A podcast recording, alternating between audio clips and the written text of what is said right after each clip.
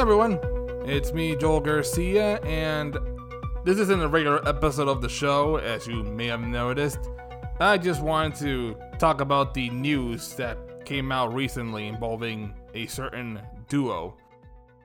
If you don't know what I'm talking about, Daft Punk announced that they were breaking up, ending 28 years of a successful run as a duo. And it's a bit sad to hear, especially considering that their last album won a Grammy, and people are wondering what's next for Daft Punk, and that was apparently it.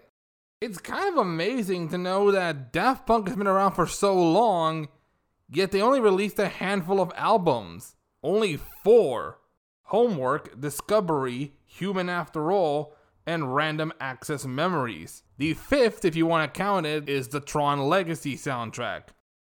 Now, unlike most people, my interest in Daft Punk wasn't through their first album. It was through anime. That was a way that my brothers and I managed to find out about Daft Punk. For those of you unaware, in the early 2000s, Toonami was airing a wide range of anime content, and this was back when they were an afternoon program on Cartoon Network. And one of the things they aired were anime segments, and one of them being music videos. So essentially, if an artist had a anime music video or an anime-esque music video, they play it. And at one point, they just played Daft Punk because one of their albums, Discovery, was also the soundtrack to an anime film called Interstellar 5555. And just seeing the music videos out of context, they were amazing. And like with the Tron Legacy soundtrack, you could enjoy the music either with or without the visuals. It was that good. Now, of course, the band had their highs and lows. While people did praise Random Access Memories, the anime music videos, most people might not talk about Human After All or Electroma. And it was a band I constantly followed up on, wondering what else are they going to do. And their songs were some of the first I had on my iPod. And there are a lot of good songs from Daft Punk I could bring up now.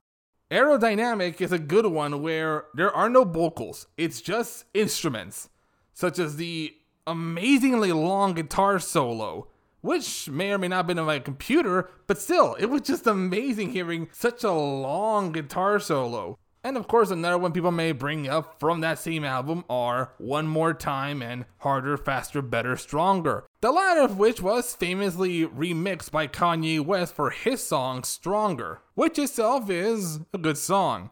They were surprisingly active when it came to collaborations. They produced a lot of songs with a lot of artists, including Pharrell Williams, Julian Casablancas, and they were all really good songs. Like another collaboration I really liked, also from the Weeknd, was Starboy, which is a song that you don't even recognize Daft Punk in unless you were to listen very closely. Because in I Feel It Coming, it's really obvious, especially when they sing the chorus in the background. But with Starboy, you don't notice it that much.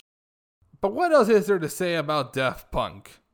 They came from a time in which dance music was on the rise, and they somehow managed to survive the downfall since you don't hear a lot of bands like Daft Punk anymore on the radio. If anything, Daft Punk stood out because they were still around.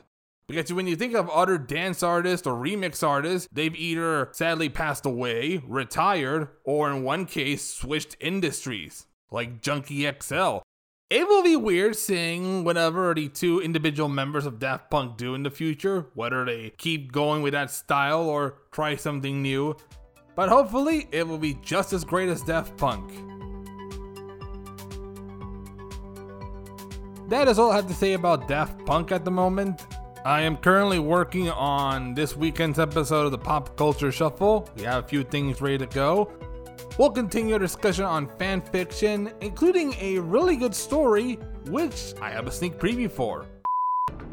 Don't move!